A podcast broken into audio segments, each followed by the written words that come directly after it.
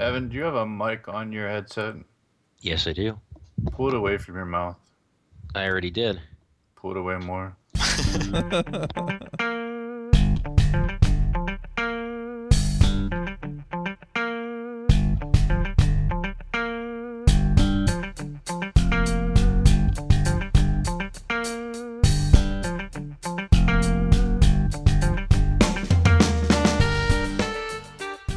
podcast is sponsored by Harvest. I use them for tracking work and invoicing clients. You can get a 30-day trial at getharvest.com. Use the offer code RR after your 30-day trial to get 50% off your first month. Hey everybody and welcome to episode 13 of the Ruby Freelancer Show. This week on our panel we have Eric Davis. Hello. We also have Evan Light. For the record, I'm drinking green tea. Green tea. Green tea. Okay. We also have Jeff Schoolcraft. What's up? And I'm Charles Max Wood from teachmetocode.com. This week we're going to be talking about DevOps. So um, I've I've heard the term DevOps. Is is there kind of an official definition of what this is, or is it just developers that run servers? I thought it was developers who basically play at being sysadmins.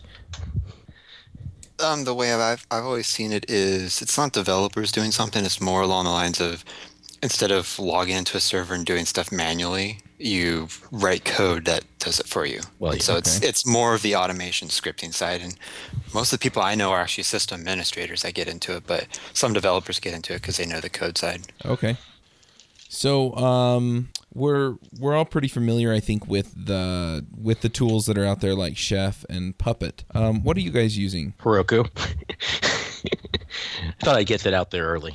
Well, that, that's fair enough. But Um, I'm using Puppet and so basically, you know, standard vanilla Puppet, and then I'm also using um, a Rails plugin called Moonshine, which is by Rails Machine, and it does. It takes Puppet um, and hooks it in with Capistrano, and does a whole bunch of stuff. So the end result is whenever you deploy using Cap, it actually runs your Puppet stuff. So it's kind of like DevOps on deploy. Right. So when you deploy, it goes in, and if you've specified a specific version of Apache or Nginx or something, then if if that's not the version that's running, it'll upgrade it or what have you. Yeah, and you get a, a couple configuration files and stuff, and you can say like, "Oh, there's a, a bug in Passenger, so we're going to redeploy, and it will, you know, download Passenger, recompile it, and it'll know that oh, I recompiled Passenger, I need to restart Apache, and all you know, all the standard DevOps recipe type stuff." Okay, cool. Um, so is this something then that you would run against, I don't know, against your server when you needed to deploy a new uh, instance of your application? Uh, no, and that's actually a good thing. Is there's kind of two styles when doing DevOps. There's this kind of the server setup, like you go from blank server to I have all my stuff configured. Um, and then there's also the kind of ongoing maintenance, which is you already have a server, it's running, and you need to do upgrades, you need to make changes to it. And those actually, some people try to split them into different tools, but the better tools actually merge those into the same thing. So Puppet can work with a clean server, or it can work with stuff already there. Um, Moonshine is basically because it's using Puppet, it works in either case. There's like a bootstrapping script where it gets Ruby installed and all that, but for the most part, every time you deploy, it runs through and says, "Do you have your database installed? Is your database running? Is Apache installed? Is Apache running?" You know, all of that kind of checks, and so it slows down your deployments quite a bit, but it also makes sure your ser- server's always running right. Right. Cool. So has anyone here used Chef? I've tinkered with it just a little bit, but nothing serious. One of my clients uses Chef. They've got an Engine Yard deploy, so everything's managed through Chef. Yeah, I've used it under the same context. I haven't actually like set up a chef server or anything and, and done um, deployments, but I've, I've heard a lot of good things about the recipes and just the breadth of their recipes. So um, I, I don't know I don't know a whole lot about chef though. There is a show out there, a podcast. It's kind of inspired by the format that we follow with this and Ruby Rogues and JavaScript Jabber, and it's called Food Fight, and they, they talk a lot about DevOps and, and Chef. And uh, yeah, it sounds like there's there there's a recipe recipe for almost anything you need with Chef. Um, Eric, why, why did you choose Puppet over Chef or some of these other ones? Was it just because of Moonshine, or was there another kind of driving reason for that? Um, there's a couple reasons. The first one is I started looking at it a long time ago. I think Chef just came out, and it wasn't really that stable. And it, I don't know if it's still anymore, but it used to require CouchDB and a whole bunch of other things. And I honestly just couldn't get it running. And kind of a side note, I've been doing system administration shoot five, six, seven years now, so I I know my way around Linux, mm-hmm. but I couldn't get Chef working. And another thing is Puppet Labs, the creators of Puppet. They're actually one of my past clients, so I know the founder. I know some of their um, their guys, some of their support team. So it's just easier for me to get Puppet running. And then I found Moonshine and figured, oh look, Moonshine actually does what I need for this actual app, you know, the every deployment type stuff. And so just all of those factors combined to I'm gonna I'm gonna use Puppet instead of Chef and really they're both good tools. They both do the job. Uh, it's just a matter of like which one fits your style and if you have like existing infrastructure like Engine Yard is Chef based, you know, that's if I was going on Engine Yard, I would learn Chef. It's that kind of thing. Right, that makes sense. Yeah, I actually know Andrew Shafer. He used to live out here in Salt Lake City, and he he was one of the co-founders of Puppet Labs. And then I guess the other founder is Luke Redpath. Yeah. And uh, Or no, not Redpath, um, Kanies. Kanies. Okay. Anyway, they they've done some they've done some really cool stuff.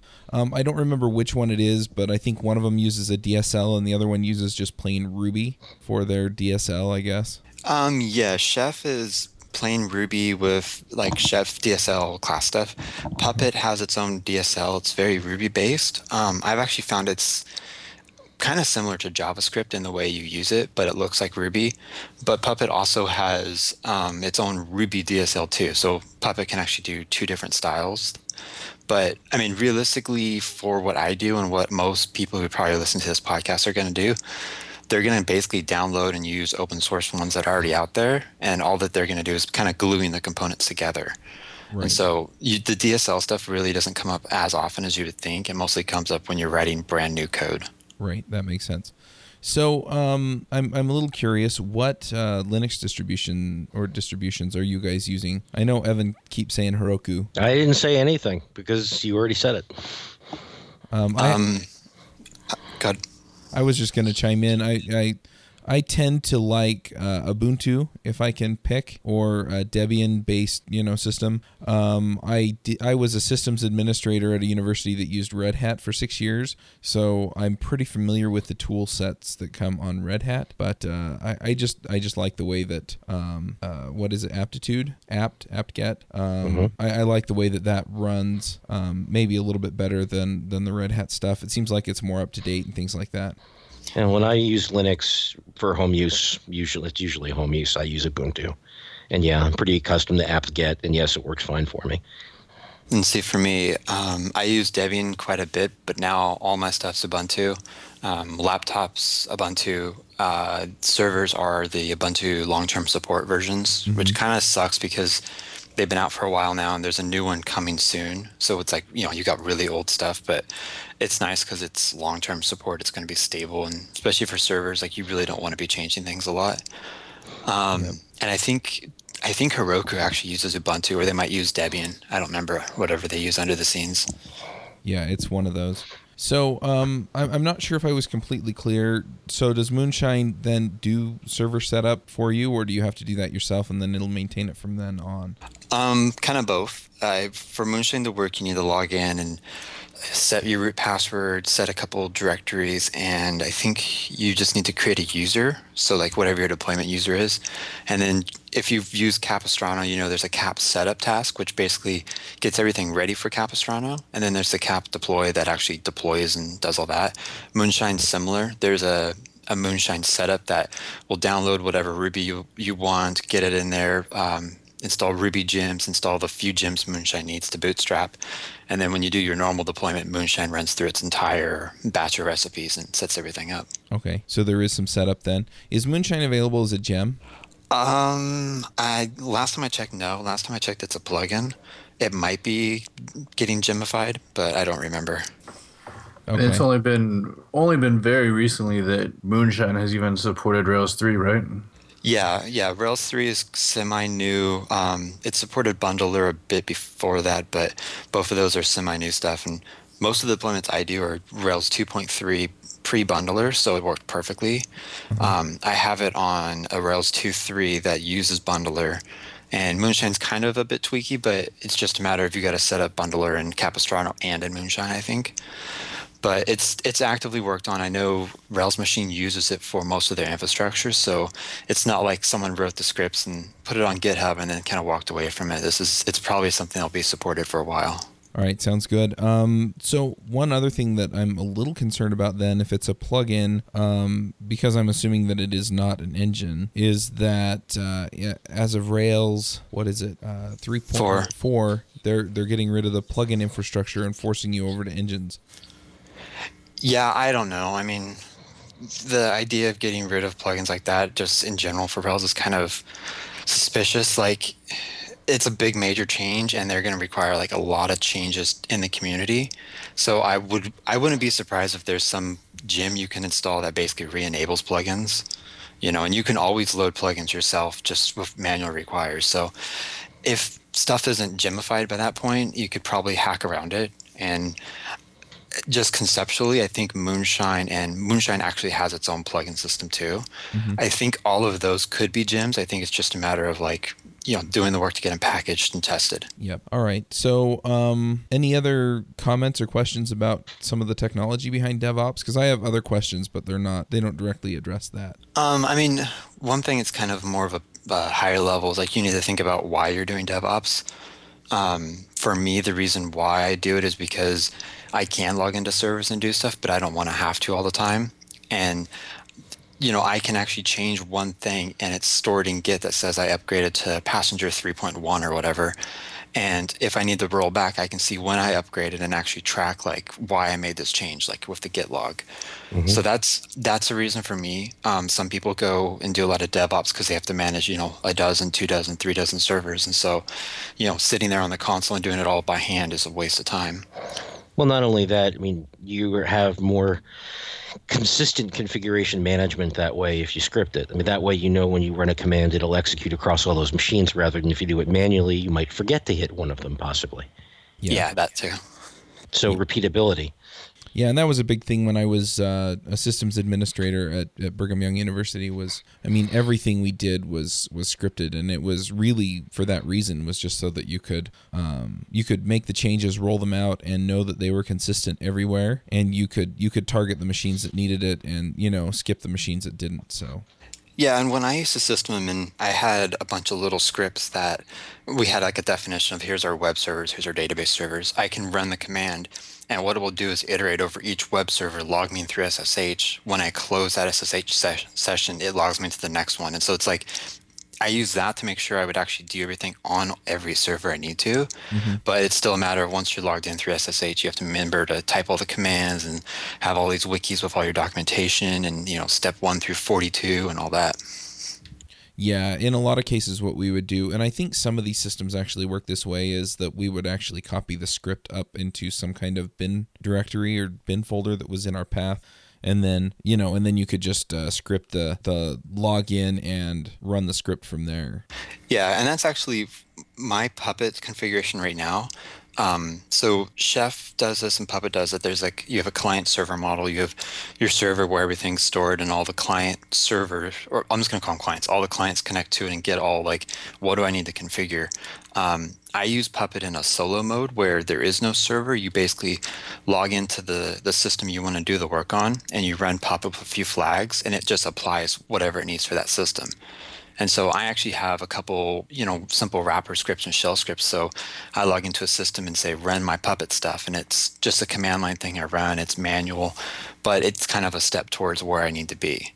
And I have the same thing for actually bootstrapping. It's a shell script that would download Ruby 193, I think, get it compiled, download Ruby gems, install the, I think, Puppet Ruby gem, and basically then my server's bootstrapped and ready to go. Right. So I mean, no matter what you do in DevOps, you still have like those those little shell scripts that get you bootstrapped and get get everything started. Right.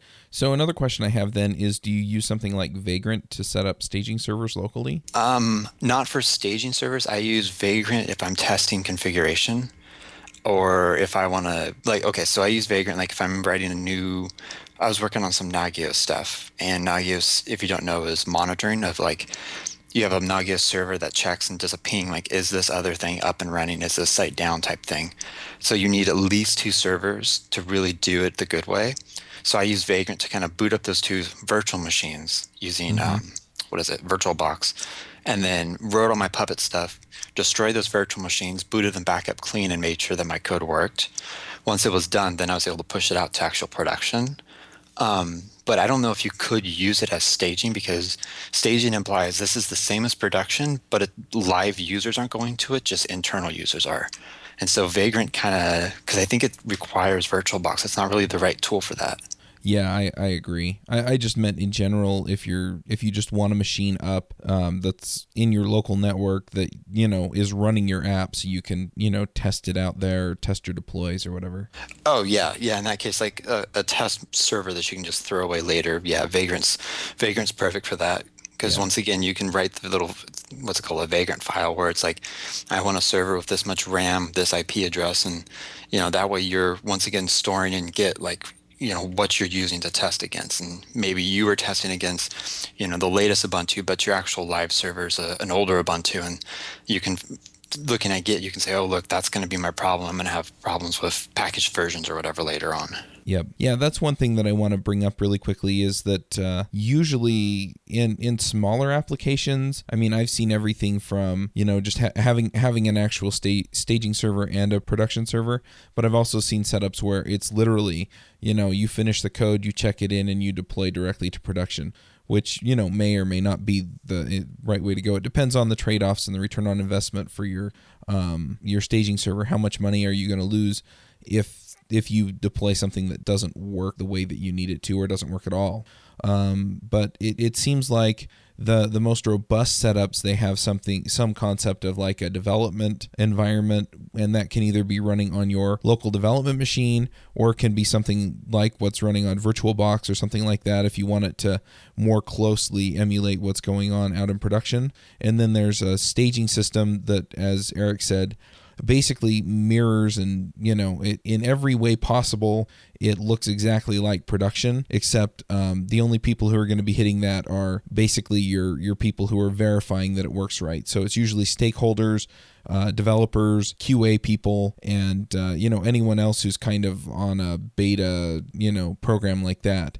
And then um, the last thing is then you have your production, and so the production machine is is you know where you're running your application. It's usually a little bit more secure. Um, you know you you restrict who has access to that and things like that. So um, anyway i just wanted to kind of walk through that because a lot of people i found aren't really familiar with that kind of a setup. So yeah and one thing is for the past couple years i basically told every client you need to have a staging server set up because i'll write code on my development site or development machine push it up to staging, that's where they will, you know, do the acceptance test or kind of run through it themselves, make sure everything's good, and then it goes out to production.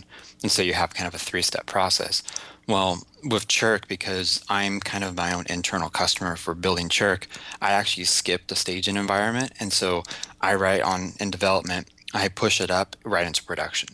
Um, the only reasons I can do that is because I have a continuous integration server to make sure stuff doesn't break stupidly and then i have kind of a couple tools around to make sure like if in production things break i'm notified about it really quickly i actually will get a phone call and so that way it's kind of like i remove that whole staging thing that i have to go through and so i can deploy faster um, the other thing is, is like if I had a staging site, all I would do is push to it, click through on the mouse a couple times, and just click around on the site and not actually really test it. And so the value for a staging was really low.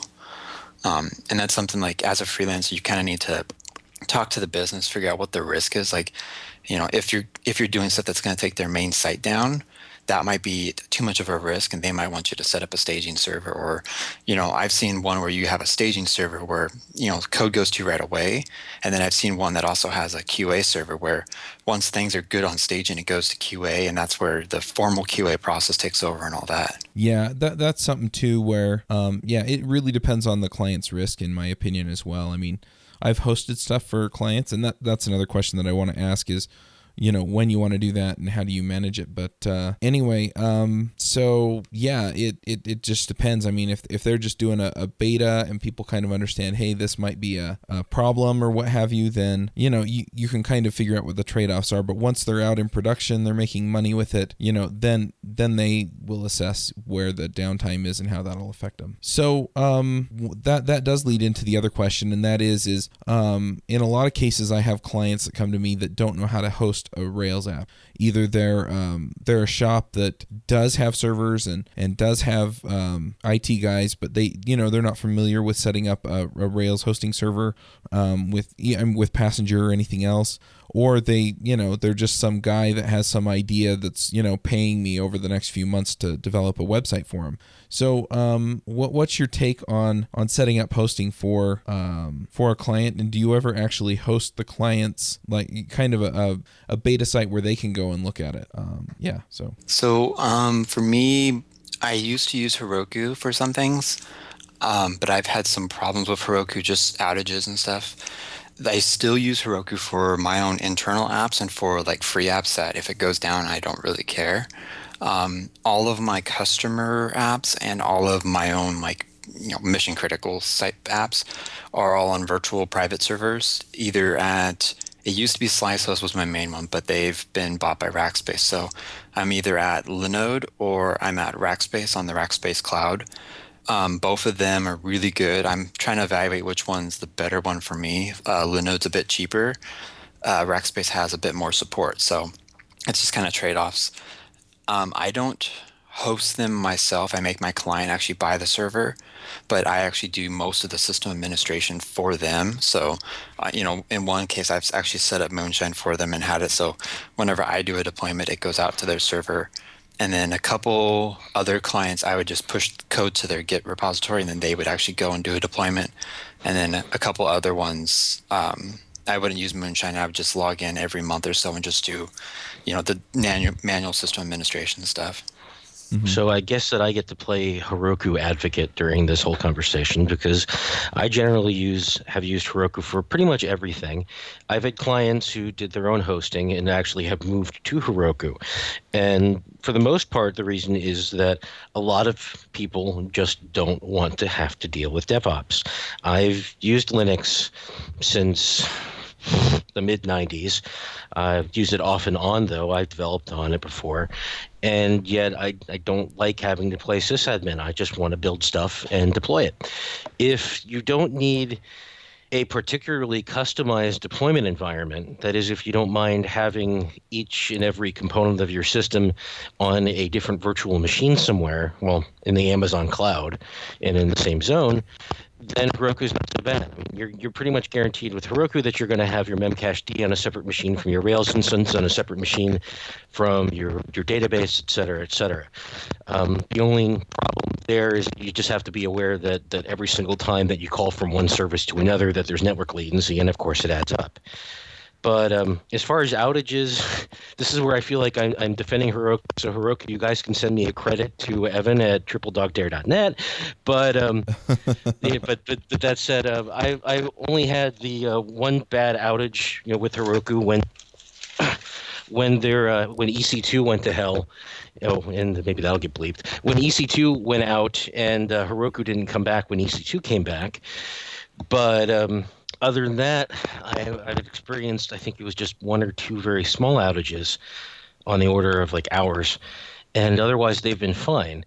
Uh, I use them for staging servers all the time for clients to to play with things that before they go to production.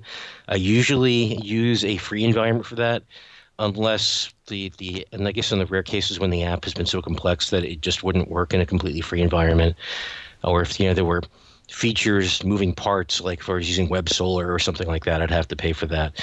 Um, and I say I pay, no, I don't. I would have the client have a Heroku account, have them give me access to the project, so that way I could manipulate things, but they pay the bills, and that's that tends to work pretty well. And in terms of justifying it to the client, all I have to tell them, I mean, Eric, I assume in your case that you have a bunch of scripts written in Moonshine already that you just reuse across projects, right? Yeah.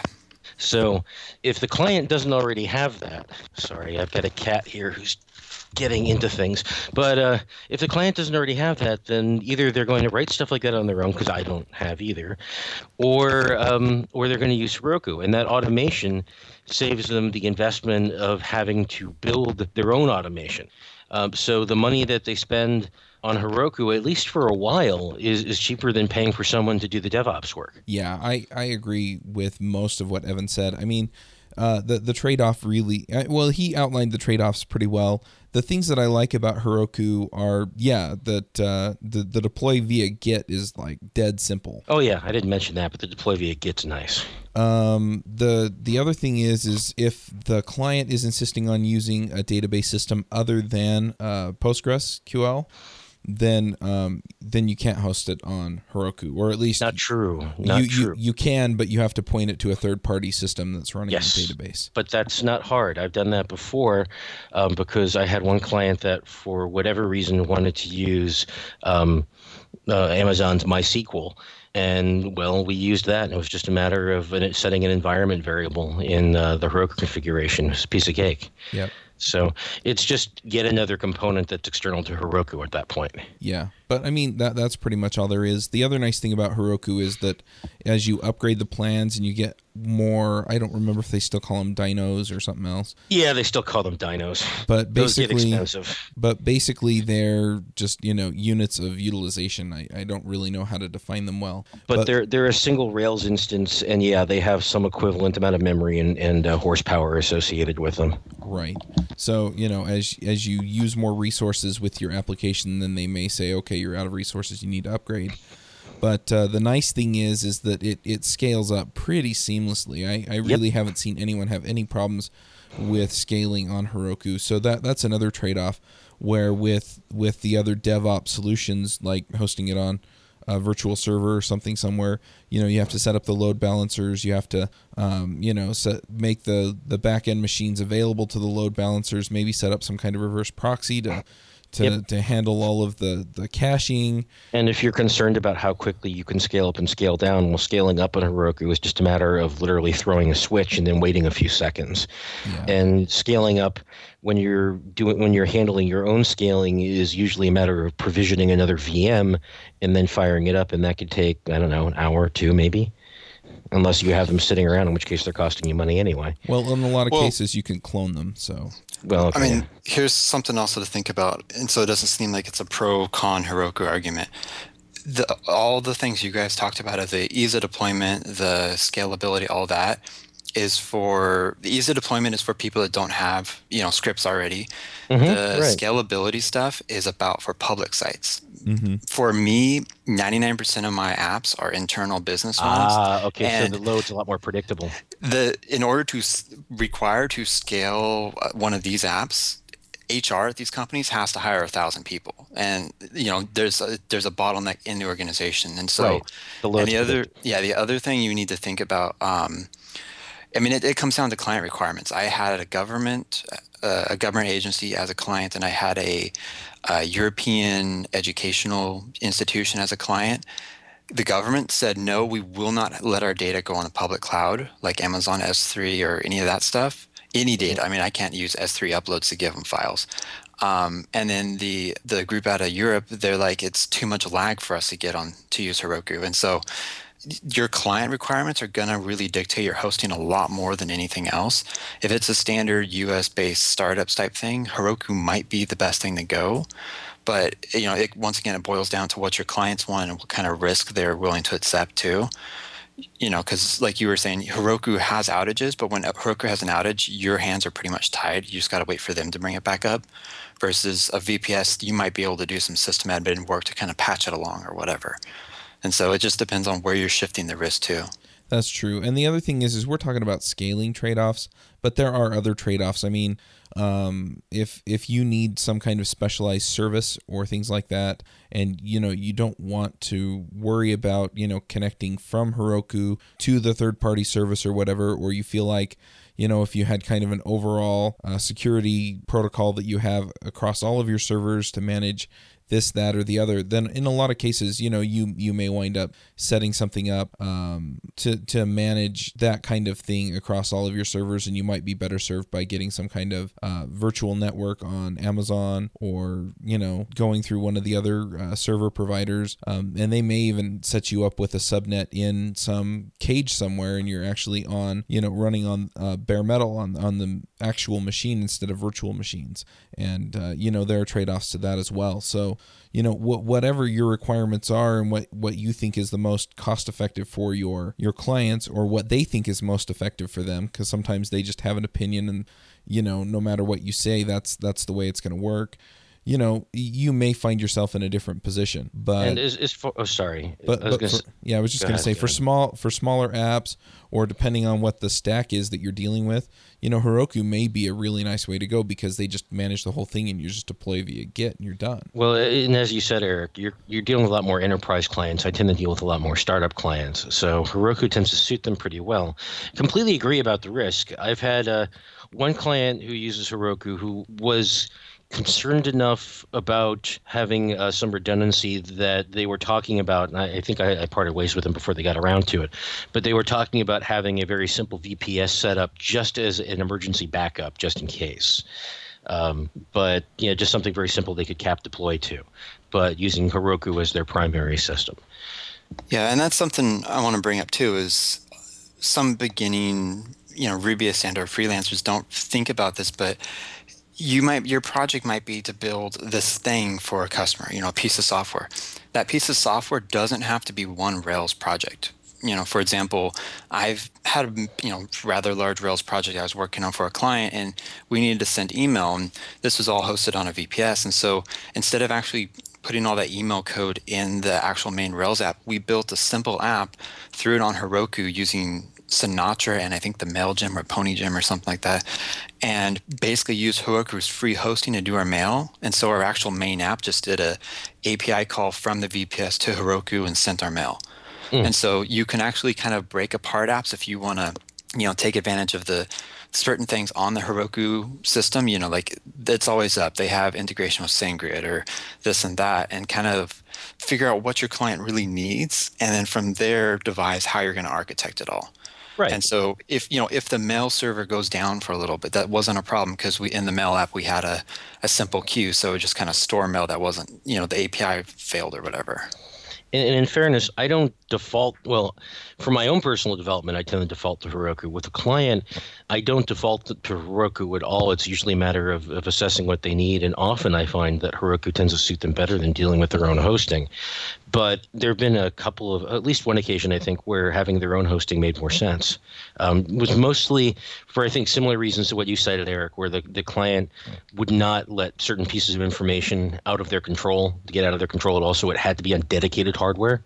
So under those circumstances, well, there was no discussing it. That was going to be a cap deploy. Yeah, Yep. So one other thing I want to get into here, um, and again, Eric's kind of alluded to this. He's using Nagios for monitoring. So, um, do you set up monitoring for your client applications? Do you only worry about that once they're in production and you know, kind of being used as a public site? Uh, you know, how, how do you kind of deal with that? Um, for my client applications, I don't do any monitoring because once again, they're you know they're business internal stuff. Some of them I can't even get to. Like I don't even have SSH access to one of my clients. I have to push code to a repository, say, hey, upgrade whenever you want. Here's the upgrade instructions. Um, for my own stuff, I use a combination of Pingdom, which just does a ping every I think five or fifteen minutes and make sure you know the request comes back. And then um, I have Nagios for heavier stuff, and Nagios tests like you know first normal stuff is the site up is Apache responding, but also is Postgres responding on an internal socket. Um, is Memcache up and running, all that stuff. And so I actually have a combination of my pingdom checks if my Nagios server's up, and my Nagios server checks if all of the other services are up on certain apps. And then I kind of talked about this earlier. I have a, a hack together script that if Nagios detects there's an outage, what it will do is Nagios will email you, but email doesn't get read while you're sleeping. So my Nagios will actually call my cell phone using what is it, Twilio or Twilio or whatever it is, and you know it'll say, "Hey, your server is down. Your server is down. Your server is down," and it'll keep calling me until I actually respond to it and say, "Hey, look, I'm fixing this. Quit calling me," type thing. And so I get that like you know the 4 a.m. in the morning page to kind of get up and fix critical servers. Right, makes sense. What about the rest of you guys? Monitoring, I'm again using Heroku, but um, I I end up using New Relic a lot for performance, and New Relic also reports errors. So um, at least if things get egregiously bad, otherwise I'm using Airbrake. I mean, I'm not worrying about outages, you know, server outages when I'm using Heroku because if that goes down, well, I'm going to hear it Yeah. because a lot of things go down if Heroku goes down usually.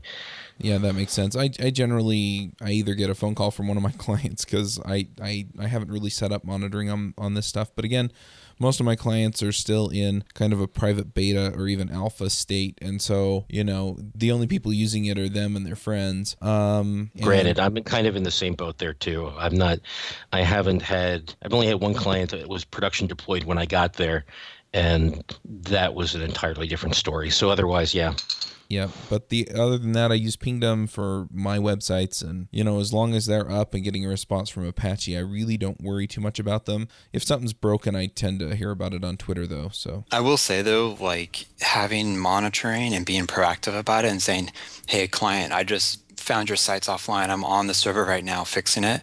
That is huge for goodwill. Like I've actually, me and my wife were out shopping. I think like Sunday at IKEA, so about an hour away from our house, and got a notification. I actually on my iPhone logged into the server.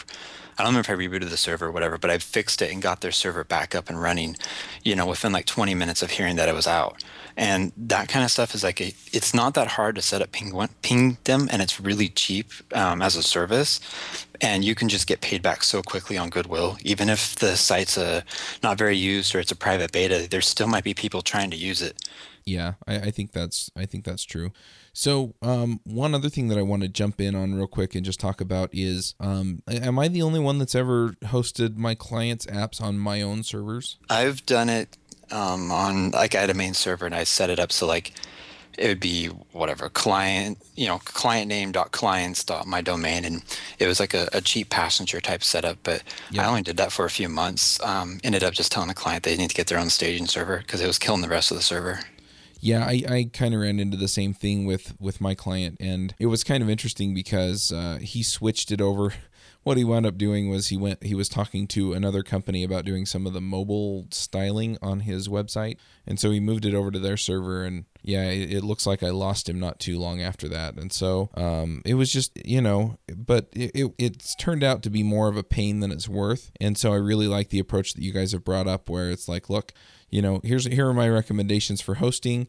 Um, let's get something set up, and then we will, you know, move it over and get it running over there. So I mean, the hosting industry in general, it's built on volume, like a lot of customers, and it's built on support. Everything else, like the technical aspects and all that, is very tiny compared to those two things. And so, taking on, you know, hosting for your clients or doing any kind of reseller thing is really, it's a completely different skill set than I think most people listening would actually have. And it might not be an actual business kind of service they want to provide. You know, there's companies out there that are going to do it more inexpensively and better than you, and it's outsourced if you don't have the skills for it in the way. yep, And this is, uh, yeah, I'm still on the call. So Oh, So, I mean, this hey, is the one. Hi, Jeff. You woke up. This is the one thing that I mean, I'm fairly. I would never ever host for somebody. I mean, it, it all. It sounds like a good idea, right? I mean, No, no, it doesn't. Go ahead. But there's, oh well, they need a host anyways, and I can do it for them. It's the same as registering domain names for people. I don't do that either. I have one client that I actually bought a SSL certificate for, but even that's a headache. I mean, I I just it sounds like easy money. Um, it's gonna be up most of the time. And I'll get whatever 30, 40 bucks uh, a month extra from this client. But I mean, it only takes one time for the server to go down in the middle of the night and the client to be upset with you or for you to have to get up and deal with it, uh, it just to make it completely not worth it. Yep. I mean, I, I don't have any. I don't want to do any server maintenance, anything with servers really. Yeah, it makes sense. It's it's one thing if it's your own deal, but yeah, I've I found that it just it turned out to not really be worth it. I mean, I have one client that I'm still hosting his his app for, but he's he's like super duper forgiving, and uh, you know realizes that I'm using the server for other things, and uh, you know so it it's it's okay there because you know if it's down, he just kind of hey it's down, and, and then that's it. But um, yeah, I've moved all of my other clients off and helped them find another place to put their app. And that's something like I did this a while back is if you're coming into it as a freelancer, it's like kind of the consultant, you can say, look, I don't provide hosting services, but here's a list of the hosting services that I recommend to my clients, and here's my own review and opinion of them. You can say Heroku's inexpensive to get started on, it can be more later, blah, blah, blah, blah, blah. But the point of like going to your client saying, here's a resource of the, the tools and stuff that I don't provide, but I've used and in my opinion on them, you know that's that's another really good thing you can give to them and it won't if you've been in the rails community for a little bit you can probably you know mash out a one page pdf in about 20 minutes for that it's not nothing crazy information wise Yep, yeah, absolutely. All right, so should we get to the picks? Is there anything else that you guys want to add before we do that? um Jeff, don't host.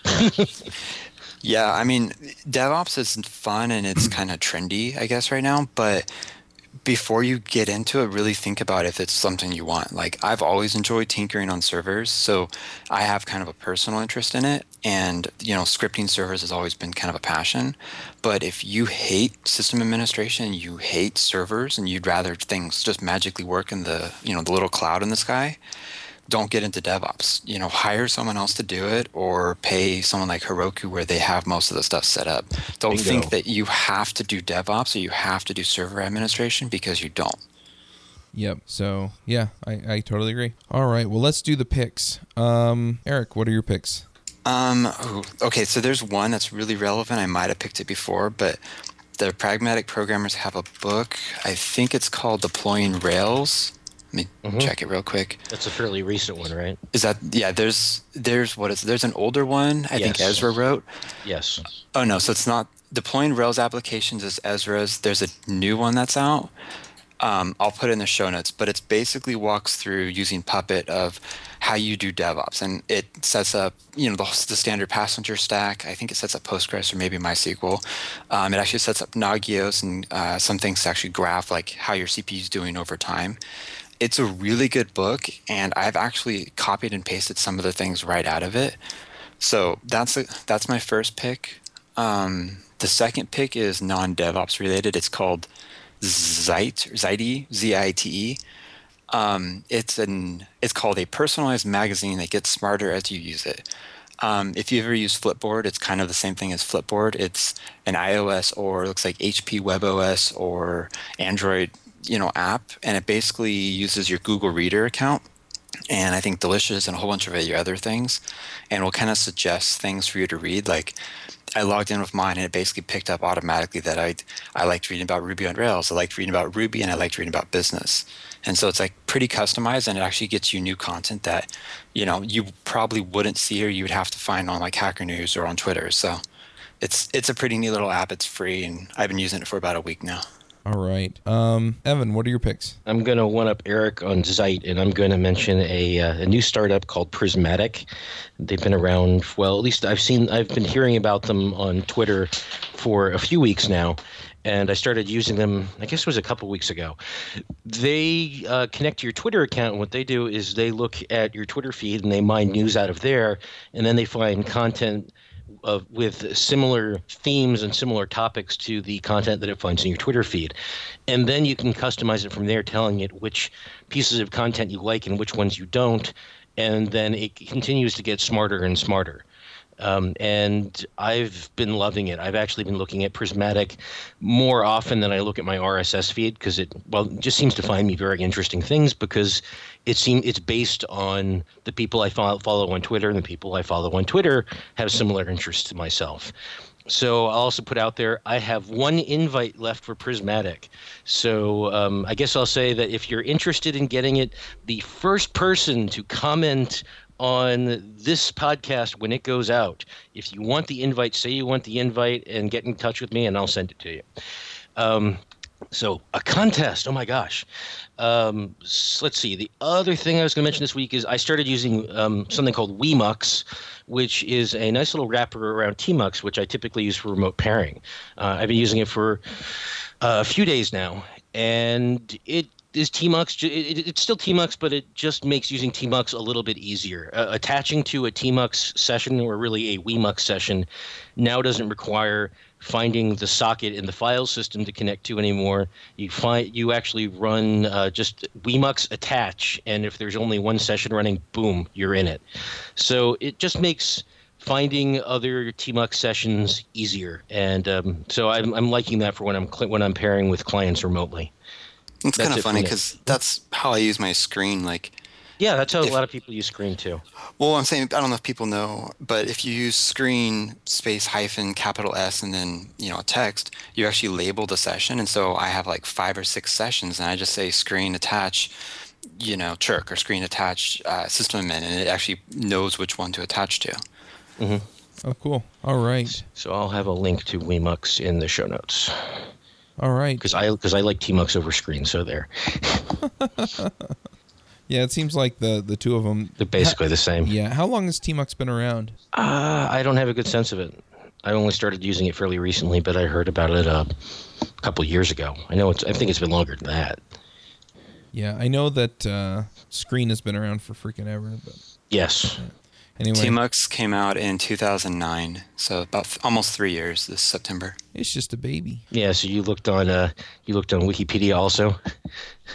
Whereas GNU, GNU Screen came out in 1987. Yay. Yeah, I think I, I was on Twitter and it was kind of funny. Speaking of the Wikipedia stuff on when stuff came out, and I think it was Tom Thomas Fuchs that he said that my favorite. It could have been somebody else, but he said my favorite uh, text editor was created in 1976 or something, and it turns out that that's when both VI and Emacs were both released. They were both released the same year, Mm. and so and I think I- he was kind of doing that tongue in cheek, but So I've been I- I've been using Tmux locally. Actually, I was just experimenting with it today. I mean, yesterday. Sorry, where I was doing all my development in my console using Tmux. Uh, so that way I could switch shells without having to move my fingers over to where iTerm makes me do it. I could do it all very easily off of the uh, off of the letter keys.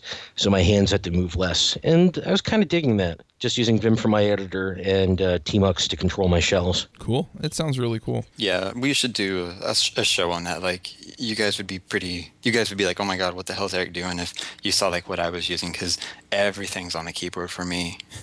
Nice. All right, Jeff, what are your picks? All right, mine are uh, the Solar Clipper, Golden Age of the Solar Clipper by Nathan Lowell. We've probably talked about it before. If we haven't, if we have, then it's a repeat. But If we I- haven't, then yes, you should listen to it. It's good.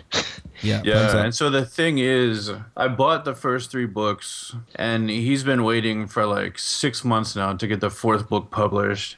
A bunch of stuff with the editor, and finally, Evan mentioned it the other week.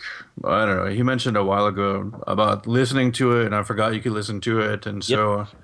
I went through the last three books in the last week or so. and- yep. I, it's kind of like what I did. You couldn't stop listening, right? Yeah, it sounds no, they're addicting. Yeah, they So, really yeah. are. I was up really late listening to them when I did it. As sort of, I don't know, an anti-productivity tip, sort of like Anti-sleep. Mass tip. Effect or something. So that's one. The second one is uh, Chronomate. I mentioned Eon a while ago. Eon, I don't want to say jumped the shark, but they jumped the shark and went from a $20 single purchase or whatever that connected to uh, a ton of different services for time tracking to a $20 service that connected to nothing and you have to pay five bucks a service you want to connect to with in-app purchase. But so i found chronomate it hooks up to freshbooks and it's got this interesting feature that lets you round up your time tracking. So if you bill in 10 minute increments or 15 minute increments it'll round up for you which is uh, i don't know convenient if you do that stuff but it hooks into FreshBooks and works pretty well. I've been using that. So those are mine. All right, cool. So uh, I'll jump in with my picks then. Um, the first one that I'm going to pick is something that has been probably recommended on this show, um, but it's something that I just kind of finally got around to getting into, and that is uh, Getting Things Done or GTD. Yes, you're welcome. Yeah, uh, Evan is a very big proponent of this, and um, physically and literally. The, so I read. I've read the first twenty percent of the book. I'm reading it on my Kindle, so I have no idea how many pages I read. But uh, anyway, um, I started applying just the stuff that's covered in like the first two chapters, and I have to say that it's already made a huge difference. I mean, I'm not worried about what I forgot to do. It's a load off your mind, right? Yeah, it, and the thing is, is the funny thing is is that I, I am getting more done um, which you would think okay well having all of the 10 million things that i've had to do in this list well now i know how much i'm not getting done but that's really not the case. It's really kind of interesting. So um, you know i've made progress in a lot of different areas that i've wanted to make um, inform you know make progress in. And you know i have this information that you know i just i just drop it into things is what i'm using right now. And i I've had several people tell me, yeah, once once you finish and kind of get your head around the process, things won't do everything you want it to do. Yeah, but, CW, I'm gonna let you finish, but uh, sorry, but uh, as far as GTD goes, what I tell I buy I bought that book for a lot of people, and what I tell most folks is just get through the first exercise, and if you're not feeling less stressed out by the end of the first exercise, fine, stop reading. But if you are feeling less stressed out, you owe it to yourself to get through it all. So I haven't read anything that said this is an exercise. Do this. I, I think I'm still just you know I I've just made it through like kind of like the intro of this is how this is how it works and this is kind of how we think about it but I'll oh, tell oh, really? you. Yeah. So you, you, haven't gotten to the dump everything in your brain on a piece of paper no. kind of exercise. Oh wow. No, okay. but, that but alone he, is good to do, even if you don't do. no kidding. Yeah. Right. Exactly. But but, but, that, that, but that's the start of it. But but anyway, he was talking about like um, their next steps, and you have, um, you know, you're going to have like a, a, next steps list and a, a someday list, and you know this kind of stuff. But he hasn't actually said, okay, so to get started, you need to first you need to go and do this. It was just kind of a here's a quick overview of the system, and um, you know, and so the thing is, is as I've gone along, you know, I've just kind of applied that because you know it, it made such intuitive sense that it was really easy to integrate with my workflow. And so, I mean, just doing that and just getting it into things, and you know, I, I don't know if I'm sorting it all correctly, but I mean, even just what I've been been able to do has made a huge difference. So I'm really looking forward to you know, getting more of this uh, in place and, and making it work. So um, anyway, I'm, I'm super excited about it, and I'm probably going to finish the book this weekend. Awesome. But uh, anyway, because honestly, it it's also freed up a bunch of time. Believe it or not, I'm getting more done, and I'm freeing up more time. So you know, all of this being said, it's just it it's just been awesome for me. So I'm I'm really enjoying it. Um, I think I picked uh, things on a past show, so I'm not going to pick it today. Um, but uh, one other thing that I really want to to pick, I'm not sure if I've uh, I've picked this before. I know I've picked it on other shows, but uh, LastPass is something that I use a lot. Um, and many of you know that I have uh, a virtual assistant. And the nice thing about LastPass is it allows you to share passwords. Now, I understand that it's not totally secure. I, I, think you can inspect the, the password field and get the password back or something. But I mean, if these people aren't technical and they're not, you know, they're not using trickery to work around it, then, you know, you can share passwords and you shouldn't be putting in passwords that they can just steal and remember and whatever anyway. Um, but it's it's really nice. So you know everything I do now, logging into my bank account and this and that and the other, it's all in LastPass. But the I've only shared like the the passwords to my podcast websites and things like that that my VA needs to just do his job, and it's it's just been so so nice uh, to be able to get that stuff done. So um, yeah, if you want to check it out, I've, I've also heard good things about 1Password, but I'm not sure what its capabilities are. So um, what do you want to know? That's what I use. Well, does it do the, all those same things? I'm... I, I heard some of that. Let's see. So, in, in uh, 1Password uses Dropbox or can use Dropbox for synchronization. So I use it on my iPad, my iPhone, and my Mac.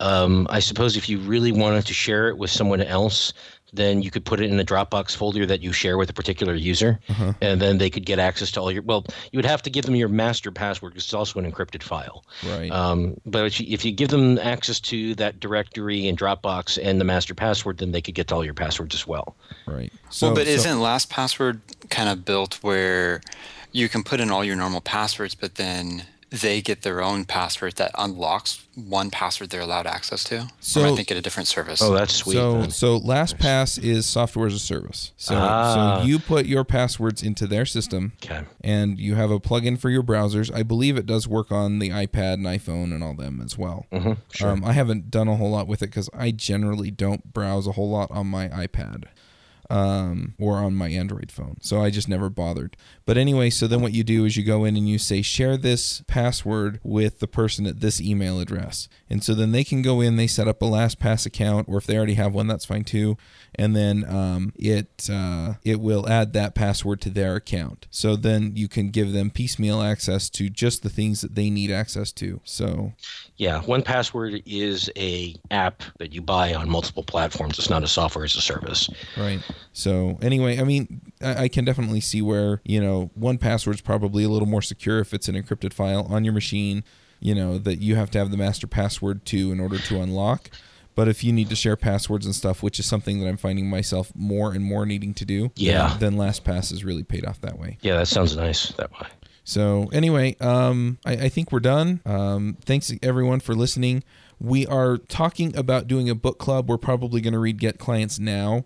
Um, we're trying to line line up a date with the author of the book, or at least somebody from uh, his or her organization. So, um, you know, once we have a date on that, then um, then we'll let you know. But in the meantime, go ahead and pick up the book. I'll have a link in the show notes where you can get it on Amazon. And um, yeah, that that would just be great. You can uh, you can go read it. That should get you going with your marketing stuff. And uh, yeah, uh, beyond that, we'll we'll catch you all next week or in two weeks. We're gonna be in two weeks because I'm at RailsConf next next week. So Well, la da.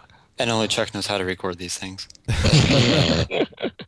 yeah, I dial Skype and push a button. So Yeah, well, the, the dialing Skype and pushing the button, that's like two steps that will cause Skype to crash. So, I know if you do it at the same time. I'm actually recording this on an external device. so so yeah, I don't know how that could screw Skype up, but it might could. So It might could. it might could. It might could. All right. Well, anyway, uh, so two weeks. Later. Hasta See ya. la vista, baby. I did it.